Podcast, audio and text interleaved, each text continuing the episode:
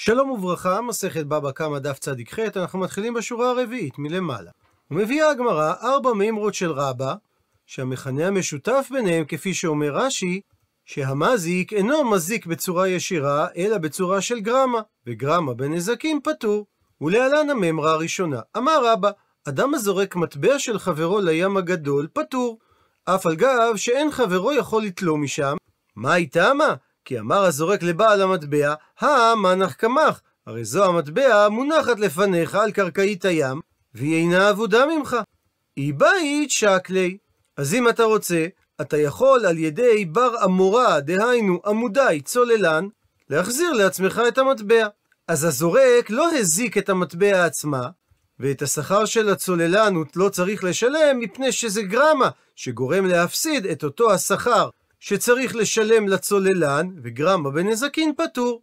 הוא מסייג את הגמרא, ואני מילה, הדין הזה של רבא נאמר רק בצלולין דקחזי לי, שניתן לראות את המטבע, וממילא להביא אותה חזרה לבעליה. אבל אם מדובר במים עכורין, דלא כחזי לי, שלא ניתן לראות את המטבע, במקרה כזה לא אמר רבא שזורק המטבע יהיה פטור. הוא מסביר תוספות שעכורין וצלולין לאו דווקא מתייחס לבהירות של המים, אלא הכוונה שאם יש אפשרות להעלות את המטבע על ידי צוללן, אז זה נחשב אפילו במים עכורין כצלולין, ומצד שני, גם אם מדובר במים צלולין, במידה ולא ניתן להחזיר את המטבע, אז זה נחשב כמים עכורין. והסיבה שנקטה הגמרא צלולין ועכורין, משום שסתם מים צלולין, בדרך כלל ניתן להעלות על ידי צוללן מהם את המטבע, וסתם מים עכורין, בדרך כלל לא ניתן להעלות מהם את המטבע על ידי צוללן. סביר להניח שהצוללן המוזכר פה צלל בעזרת ריאותיו בלבד. ידוע שבמשך אלפי שנים נעזר האדם רק בריאותיו כדי לצלול. ביצירות אומנות אשוריות, 900 שנה לפני ספירת הנוצרים, כבר רואים אנשים צוללים כשאל פיהם מחוברים אורות עיזים ששימשו כשקי נשימה. ויש גם תיעודים שהשתמשו בצוללנים במלחמות. הוא מסייג את הגמרא, והני מילי, דברים אלו הם רק במקרה דאדיה אדויה, מסביר רש"י. שהייתה המטבע ביד הבעלים והיכהו זה תחת ידו, ועל ידי כך נתזה המטבע לים הגדול. אבל במקרה ששקלה בידי, שהזורק נטל את המטבע בידו, ואז זרק אותה, הרי שמגזל גזלי הוא גזל אותה, ולכן השבה ביי מיבד. הוא מחויב להשיב אותה ככל גזלה. מיטיב מקשה על כך רבא מהמשנה במסכת מעשר שני שאומרת אין מחללים על מעות שאינן ברשותו. הוא מפרט את המשנה כיצד היו לו מעות בקסטרה או בהר המלך. באזור חיפה יש מקום שנקרא חורבת קסטרה, שזה אתר ארכיאולוגי של עיר גדולה שהתקיימה מהתקופה הביזנטית מהמאה הרביעית ועד המאה השביעית. האתר נמצא במבואותיה הדרומיים של העיר חיפה על שלוחה של הר הכרמל בשטח היישוב כפר סמיר. ורבי אבאו מזכיר את המקום כעיר נוכרית עוינת בסמוך לחיפה. למשל, במדרש איכה רבה על הפסוק ציווה השם ליעקב סביביו צריו, כתוב כגון חלמיש לנווה, סוסיתא לטבריה, קסטרה לחופה.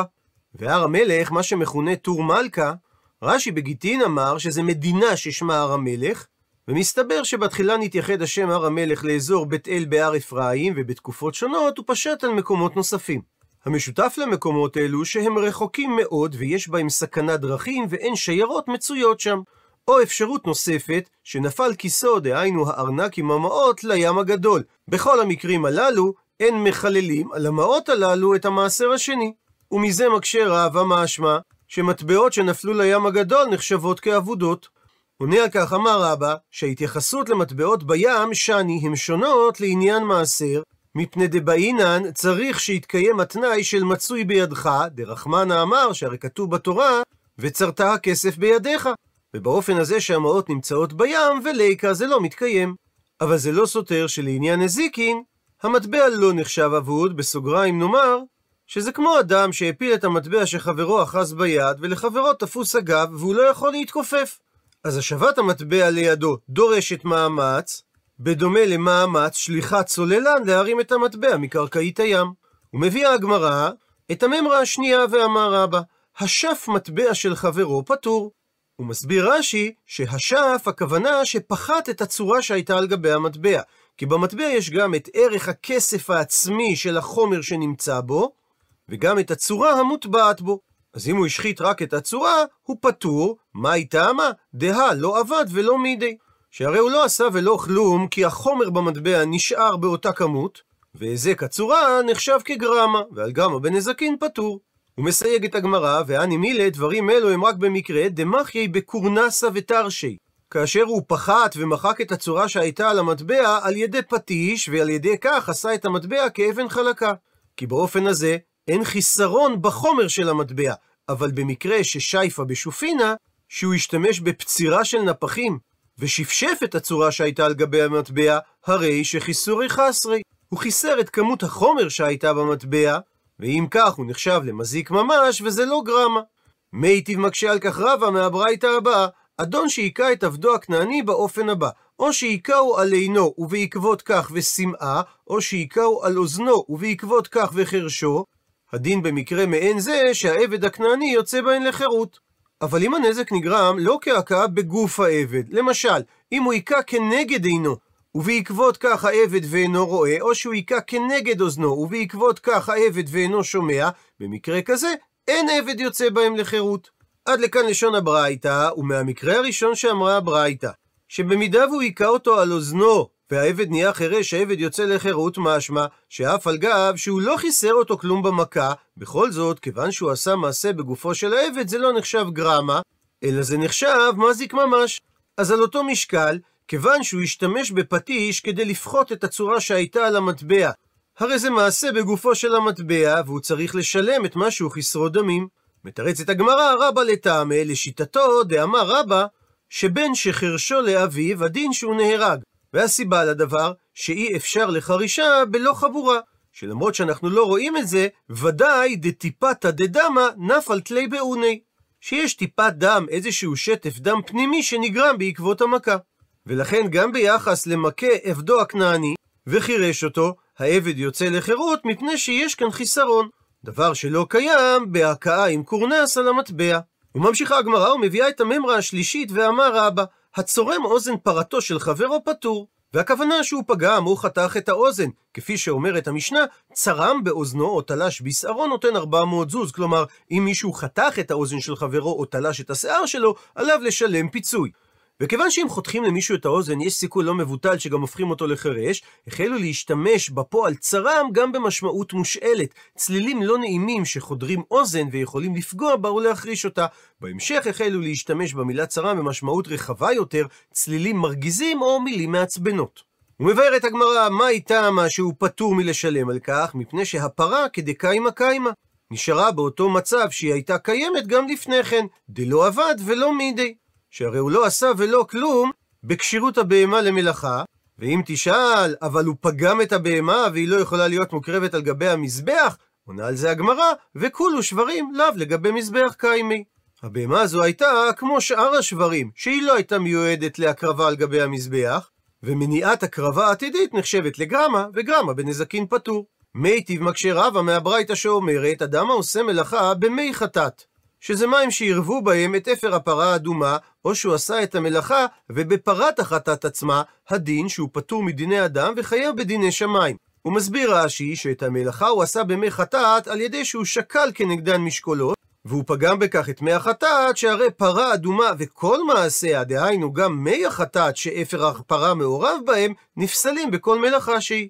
עד לכאן הסבר הברייתא ומדייק רבה, מלאכה הוא דלא מין כרזקה, הברייתא נקטה דווקא העושה מלאכה בפרה, שהוא פטור מדיני אדם וחייב בדיני שמיים, מפני שמלאכה לא גורמת לנזק הניכר. אבל אם הוא צורם את האוזן של הפרה האדומה דמינקר הזקה, שזה הזק הניכר, הכנה מדמיחייב בדיני אדם. משמע מהברייתא שבמקרה כזה הוא כן היה מתחייב בדיני אדם, וזה סותר את דברי רבא. אמרי, אמרו על כך את התשובה הבאה, הוא הדין ואפילו אם הוא היה צורם את האוזן של הפרה האדומה, הוא היה פטור בדיני אדם, והסיבה שהתנא נקט דווקא העושה מלאכה, והכמה שמלן, כי בא התנא להשמיע לנו, דאפילו מלאכה דלא מין כרזקה, שלא גורמת להזק ניכר, הוא לא יהיה פטור לגמרי, אלא הוא יהיה חייב בדיני שמיים. ומביאה הגמרא את המימרה הרביעית, ואמר רבא, אדם השורף שטרו של חברו פטור. אדם החזיק צ'ק, היה כתוב עליו מיליון דולר, והחבר שלו שרף את הצ'ק. אומר רבא שהחבר השורף פטור מלשלם את המיליון דולר, דאמר ליה השורף לבעל השטר, ניירא קלאי מינך. הנזק הישיר שעשיתי לך היה שריפת נייר, ואת הסכום הזה של הנייר אני מוכן לשלם. מתקיף לה, מקשה על כך רמי בר חמא? היכי דמי, באיזה מציאות מדובר? הפכנו דף. אי דאיכא סהדי דידעי מאי הוה בשטרא. אם יש עדים שיודעים מה היה כתוב באותו שטר שנשרף, אז אין כאן נזק, שהרי לכתובי לשטר מעליה. ניתן על סמך עדותם לכתוב שטר חדש. ומעיר תוספות שאין כאן את הפסול של מפיהם ולא מפי כתבם, שעדים צריכים להעיד מתוך הזיכרון ולא מתוך דף שהם קוראים. אבל במקרה שלפנינו הבעיה הזו לא קיימת, מפני שהעדים הללו יכולים להעיד מה הם ראו שהיה כתוב בשטר. ולחילופין, אומר רמי בר חמא, ואי דלקא סעדי, אם אין עדים שראו מה היה כתוב בשטר, אז אנן מניה דאינן. מהיכן אנחנו יודעים מה היה כתוב בשטר, שנוכל לחייב את השורף, ולכן בהכרח שהשורף יהיה פטור. אז אם כך, מה בא רבא לחדש? עונה על כך אמר רבא, תהא במאמינו. ונקרא לפי ההגהה של הים של שלמה שמובאת במסורת הש"ס, שמדובר שהשורף מאמין לבעל השטר בכל מה שהוא אומר שכך היה כתוב בו. ובא רבא לחדש שאפילו במקרה כזה יהיה פטור השורף מלשלם מפני שזה גרמה בנזיקין, וגרמה בנזיקין פטור. אמר על כך רב דימי בר חנינא, הדרבא, דברי רבא לגבי השורף שטר חברו, מחלוקת רבי שמעון ורבנני. לרבי שמעון דאמר שדבר הגורם לממון כממון דמי, הדין שהשורף מחייב, ולרבנן דאמרי שדבר הגורם לממון לאו כממון דמי, השורף לא מחייב. שהרי אותו שטר חוב הוא דבר הגורם לממון, הוא לא הממון עצמו, אבל הוא גורם לממון, כי הוא מאפשר לבעל השטר לגבות את הכסף. מה תקיף למה כשהיה כך רב הונא ברי בנו דרב יהושע, אימר דשמעת לי. תאמר שמה ששמעת לרבי שמעון שדבר הגורם לממון כגמון דמי זה דווקא בדבר שעיקרו ממון. שהיה בו פעם שווי ממוני בפני עצמו, כדרבא, דאמר רבא, אדם שגזל חמץ לפני הפסח, ובא אחר ושרפו במועד, הוא מסביר רש"י שבמועד הכוונה בזמן ביאורו, דהיינו בשש שעות בערב פסח, הדין שהוא פטור, מפני שהכל מצווים עליו, על אותו חמץ, לבערו בשעה הזאת. אבל אם הוא שרף את החמץ לאחר שעבר עליו הפסח, באנו למחלוקת רבי שמעון ורבנן, שלרבי שמעון דאמר דבר הגורם לממון כממון דמי. שורף החמץ יהיה חייב לשלם לגזלן את דמי החמץ, מפני שהחמץ הזה הוא דבר הגורם לממון, שהרי אם הוא היה עדיין בעין, היה מחזירו הגזלן לבעליו, ועל ידי כך הוא היה נפטר מלשלם על החמץ שהוא גזל, שהרי שנינו בדף צדיק ו', גזל חמץ ועבר עליו הפסח, אומר לו הגזלן לנגזל, הרי שלך לפניך. אבל עכשיו, שבעקבות השרפה אין החמץ הזה בעין, צריך הגזלן להחזיר דמים לבעליו. ולרבנן לעומת זאת, דאמרי, שהם אמרו שדבר הגורם לממון לאו כממון דמי, שורף החמץ יהיה פטור מלשלם. אבל המחלוקת נאמרה דווקא לגבי חמץ בפסח, משום דעיקרו, כלומר בתחילתו לפני הפסח, היה לו שווי ממוני, ועכשיו, אף על פי שהוא אינו שווה לכלום, שהרי חמץ שעבר עליו הפסח אסור בהנאה, הוא עדיין דבר הגורם לממון. אבל בדבר שאין עיקרו ממון, כדוגמת שטר חוב, שמעולם לא היה גופו ממון, מי אמרינן שנחלקו רבי שמעון וחכמים, ועל ידי כך נדחו דבריו של רב הונא, ונשארנו למסקנה עם דברי רב דימי, שהמימרה של רבא לגבי השורף שטר חוב של חברו, הוא דבר התלוי במחלוקת רבי שמעון ורבנן. ולפני שנמשיך, נזכר שישנם ארבע דרגות בנזיקין. הדרגה הראשונה זה אדם המזיק. דהיינו, אדם שמזיק בידיו היזק שהתוצאות הן תוצאות ישירות, כגון אדם ששובר את ממונו של חברו. ורק בדין אדם המזיק יש חיוב של ארבעה דברים, צער, ריפוי, שבט ובושת. הדרגה השנייה נקראת גרמי או גרמי, שזה היזק ודאי ומיידי אך לא ישיר. דהיינו, הנזק לא בא ישירות ממעשיו של המזיק, אלא כתוצאה מפעולה שעשה. כגון, השורף שטר חוב של חברו. הדרגה הרביעית נקראת גרמה. האדם כלל לא עושה פעולת היזק, הוא עושה רק את פעולת ההכנה להיזק. כגון, אדם שפרץ גדר, ועל ידי כך הוכשר הנזק כי ייתכן והבהמה תברח. בפעולות אלו לכשעצמן כלל אין נזק, אלא רק הכנה לנזק שאולי יבוא אחר כך. וזו הנקודה בה גרמה שונה מגרמי, כי בגרמי במעשה עצמו יש פעולה מסוימת של היזק, וגם ההיזק יקרה בוודאות. הדרגה הרביעית בנזיקין זה גרמה. דגרמה, אדם שמעשיו לא מכינים להיזק, אלא רק הכנה להכנה. דהיינו, יש מרחק רב בין מעשיו ובין ההיזק. במצב זה אין הוא חייב כלל, אפילו לא בדיני שמיים.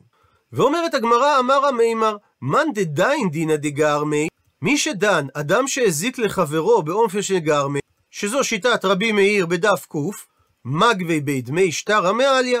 הוא גובה מהשורף שטרו של חברו את כל השטר, שהרי הוא גרם לו להפסד. ומאן דלא דאין דינא דגרמי, ומי שלא מחייב את המזיק על נזק מסוג גרמי, מגבי ביה דמי ניירא בעלמא. הוא גובה משורף השטר רק את דמי הנייר של השטר שהוא שרף. ומספרת הגמרא, הווה עובדא, היה מעשה כזה, וכפיה וכפה רפרם לרב אשי, שהוא שרף את שטר חברו כאשר הוא היה נער, ואגבי בי כקשורא לצלמה, והוא גבה ממנו פירעון גמור מן העידית שבנכסיו, והעידית בנכסים היא כמו קורה הנבחרת משאר קורות, כדי לצייר עליה צורה ודיוק נאות. ציטוט מהמשנה החמץ ועבר עליו הפסח, אומר לו, הרי שלך לפניך. ושואלת על כך הגמרא, מן תנא? מיהו התנא של משנתנו שאמר שאומרין באיסורי הנאה הרי שלך לפניך? עונה על כך, אמר רב חיסדא, שיטת רבי יעקבי, דתניא, ששנינו בברייתא, שור שהמית את האדם, אז אם עד שלא נגמר דינו מחרו, הדין שהוא מכור, ולא יסכל השור, מפני שצריך מיתה והעמדה בדין, שיהא שבין.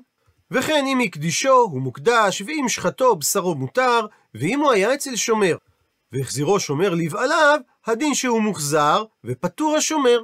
אבל אם מי שנגמר דינו של השור לסקילה מחרו, הדין שהוא אינו מכור, ואם הקדישו אינו מוקדש, ואם שחטו בשרו אסור בהנאה, ואם הוא היה אצל שומר והחזירו שומר לבעליו, הדין שהוא אינו מוחזר וחייב השומר. רבי יעקב חולק ואומר שאף מי שנגמר דינו כאשר הוא היה אצל השומר, אם החזירו השומר לבעליו, הרי הוא מוחזר והשומר פטור. עד לכאן לשון הברייתא הוא מדייק רב חיסדא. מה אליו באקא מפלגי? האם המחלוקת היא לא באופן הבא? דרבי יעקב סבר, אומרין באיסורי הנאה, הרי שלך לפניך, ולכן אף מי שנגמר דינו של השור לסקילה שהוא איסור הנאה, עדיין יכול השומר להחזירו לבעליו. ורבנן לעומת זאת סברי שאין אומרים באיסורי הנאה הרי שלך לפניך. ולכן אם יחזרו השומר לאחר שנגמר דינו לבעליו, זה לא נחשב להחזרה. אמר לי, דוחה רבה את דברי רב חיסדא, שלא זה ההסבר למחלוקת חכמים ורבי יעקב, מפני דכולי עלמא, גם רבנן וגם רבי יעקב סומרים, שאמרינן באיסורי הנאה הרי שלך לפניך. והוא מוכיח את דבריו על דרך השלילה, דאם כן כדבריך, שהם נחלקו האם אומרים באיסורי הנאה הרי שלך לפניך או לא, נפלגו, הם היו צריכים לחלוק בחמץ בפסח. דהיינו המקרה המוזכר במשנה, ולא מצינו שחכמים חלקו ואמרו שמי שגזל חזץ ואמר עליו הפסח שהוא לא יכול לומר לנגזל הרי שלך לפניך, אלא אמר רבא, הכה כאן בגומרים דינו של שור שלא בפניו כמפלגי. נקודת המחלוקת בין רבי יעקב לחכמים, האם בית הדין יכולים לגמור את דינו של השור לסקילה כאשר הוא לא בפניהם, שרבנן סברי אין גומרים דינו של שור שלא בפניו, מפני דאמר לי, יכול בעל השור לומר לשומר, אי אייתתי ניהלי, אם היית מחזיר את השור אליי ולא לבית הדין, הבלה מעריק נא לאגמה. הייתי מבריח אותו לאגם, והוא לא היה עומד בפני בית הדין. השתא אבל עכשיו שמסרתי את השור ביד מן דלא מצינא להשתהו עדינא בידי, שמסרת את השור לבית הדין, ואפשרת להם לגמור את דינו לסקילה, זה נחשב שהחזקת אותו בידיים, ולכן אמרו חכמים שבמקרה כזה, השור אינו מוחזר, והשומר חייב לשלם לבעלים את ערך השור. ורבי יעקב לעומת זאת סבר שכן גומרים דינו של שור שלא בפניו, דאמר לה השומר לבעלים, מה יעבדלי? איזה נזק גרמתי לך? סוף סוף, הווה גמרי לדינא גם שלא בפניו. בית הדין היו גומרים את דינו של השור לסקילה, למרות שהשור לא נמצא בפניהם. ולכן אמר רבי יעקב, שאף מי שנגמר דינו, החזירו שומר לבעליו מוחזר. ומספרת הגמרא, אשכחי מצא רב חיסדא לרבא בר שמואל. אמר לו, שאל אותו, תנית מידי בייסורי הנאה? האם שנית איזה ברייתא שיכולה לשפוך אור על שיטת חכמים בייסורי הנאה, מפני שרב חיסדא רצה למצוא ברייתא שיש בה מחלוקת לעניין חמץ בפסח, כדי לתמוך בשיטתו, שטען שחכמים סוברים שאין אומרים בייסורי הנאה הרי שלך לפניך. אמר לרבא בר שמואל, אין, אכן תנינה, שניתי את הברייתא הבאה. על הפסוק והשיב את הגזלה, שואלת הברייתא, מה תלמוד לומר, מה באה התורה לומר בהמשך הפסוק אשר גזל? מכאן לומדים שיחזיר כאין שגזל. מכאן אמרו שמי שגזל מטבע ונפסל המטבע, או שגזל פירות והרכיבו, או שגזל יין והחמיץ, או שגזל תרומה ונטמאת, או שגזל חמץ ועבר עליו הפסח, או שגזל בהמה ונאבדה בעבירה, ושור עד שלא נגמר דינו לסקילה, שבכל המקרים הללו אין נזק ממשי בגוף הדבר, אומר לו הגזלן הנגזל, הרי שלך לפניך. עד לכאן לשון הברייתא, ומדייק רבא בר שמואל. מן שמט לדאמר, איזה תנא שמעת שסובר, ששור שהמית אדם עד שלא נגמר דינו לסקילה אין, אכן ניתן להשיבו לבעליו, אבל משנגמר דינו לסקילה, לא ניתן להשיבו לבעליו? הרי זה שיטת רבנן, וקטני, ואמרה הברייתא, שגם במקרה שגזל חמץ ועבר עליו הפסח, אומר לו הגזלן הנגזל, הרי שלך לפניך. שומע את הדברים רב חיסדא, אמר לו רב חיסדא לרבא בר שמואל, אם משכחת להו, אם תמצא את בני הישיבה, לא תימא להו ולא מידי, אל תאמר להם ולא כלום, שהרי הברייתא הזו סותרת את דבריי, וזה יכול לגרום להם שהם יצחקו על כך שהם מצאו דחייה למה שאמרתי. ציטוט מהברייתא, פירות והרכיבו, אומר לו, הרי שלך לפניך. ומקשה הגמרא, ואתנן, והרי שנינו במשנה שלנו, פירות והרכיבו, הדין שמשלם קישת הגזלה. עונה על כך אמר רב פאפא, כאן במשנה שלנו מדובר שהרכיבו כולן, ולכן הדין שהוא משלם קישת הגזלה, וכאן בברייתא מדובר שהרכיבו רק מקצתן של הפירות. והיות שדרכן של פירות להרכיב במקצת, אז הוא יכול להחזיר לו את הפירות as is. ואומרת המשנה, אדם שנתן לאומנין כלי לתקן וקלקלו, הדין שהם חייבים לשלם. ואם הוא נתן לחרש, דהיינו לנגר, שידה, אומר רש"י שזה ארגז של עגלה העשויה למרכב נשים, או תיבה, או ומגדל, שזה סוג של ארון, לתקן, וקלקל הנגר את הדבר הזה, הדין שהוא חייב לשלם. והבנאי שקיבל עליו לסתור את הכותל ושיבר האבנים, או שהזיקן, שתי משמעויות להסביר, או שהוא הזיק את האבנים עצמם, או שהאבנים הזיקו לאנשים אחרים, במקרה כזה חייב הבנאי לשלם. אבל אם הבנאי היה סותר מצד זה, ונפל מאליו מצד אחר, יהיה הבנאי פטור. ואם מחמת המכה נפל מהצד האחר, יהיה הבנאי חייב. ואומרת הגמרא שביחס לדין הראשון במשנה אמר רב אסי, לא שנו אלא שנתן לחרט שדה או תיבה או ומגדל לנעוץ בהם מסמר, דהיינו לתקן את הכלי השלם, ונעץ בהם מסמר ושברן, שאז הוא חייב. אבל במידה והוא נתן לחרש עצים, דהיינו חומר גלם, לעשות ממנו שידה או תיבה ומגדל, ועשה מהם שידה, תיבה ומגדל ושברן, במקרה כזה הדין שהחרש פטור מלשלם. מה איתמה? מפני שהאומן קונה בשבח כלי, שכאשר הוא הפך את חומר הגלם על ידי העבודה שלו לכלי, הוא קנה בעצם את הכלי לעצמו, ורק לאחר מכן, כאשר הוא מוכר את הכלי לבעלים, אז הוא מקנה לבעלים את הכלי, וממילא, כאשר הוא שבר את הכלי שהוא הכין, הוא בעצם שבר כלי שלו ולא כלי של הבעלים. מקשה על כך הגמרא אתנן, הרי שנינו בתחילת המשנה, שאדם שנתן לאומנים וקלקלו חייבים לשלם. מה העילה? האם זה לא כולל גם מקרה דיה יבלעו עצים? שגם במקרה כזה יהיו האומנים חייבים לשלם, מה שאומר שאומן לא קונה בשבח כלי. מתרצת הגמרא שבתחילת המשנה לא מדובר שהוא נתן לו חומר גלם של עצים, אלא שהוא נתן לו שידה או תיבה ומגדל. מקשה על כך הגמרא, אבל המי דקתני סיפא, הרי בהמשך המשנה בסופה כתוב שהוא נתן לחרה שידה תיבה ומגדל. אז מכלל דרישא, שבתחילת המשנה לא מדובר שהוא נתן שידה תיבה ומגדל, אלא עצים. אמרי, אמרו על כך את ההסבר הבא, שהסיפא של המשנה, פירוש שכמפרש לה, היא באה לפרש את הרישא. שכיצד בא לידי ביטוי מה שאמרה המשנה ברישא, שנתן לאומנים לתקן וקלקלו חייבים לשלם, כגון שנתן לחרש, שידה, תיבה ומגדל. ומוסיפה הגמרא ואומרת, והכי נמי מסתברא. מסתבר לומר שחייבים לפרש כך את המשנה. דכיצד קטני?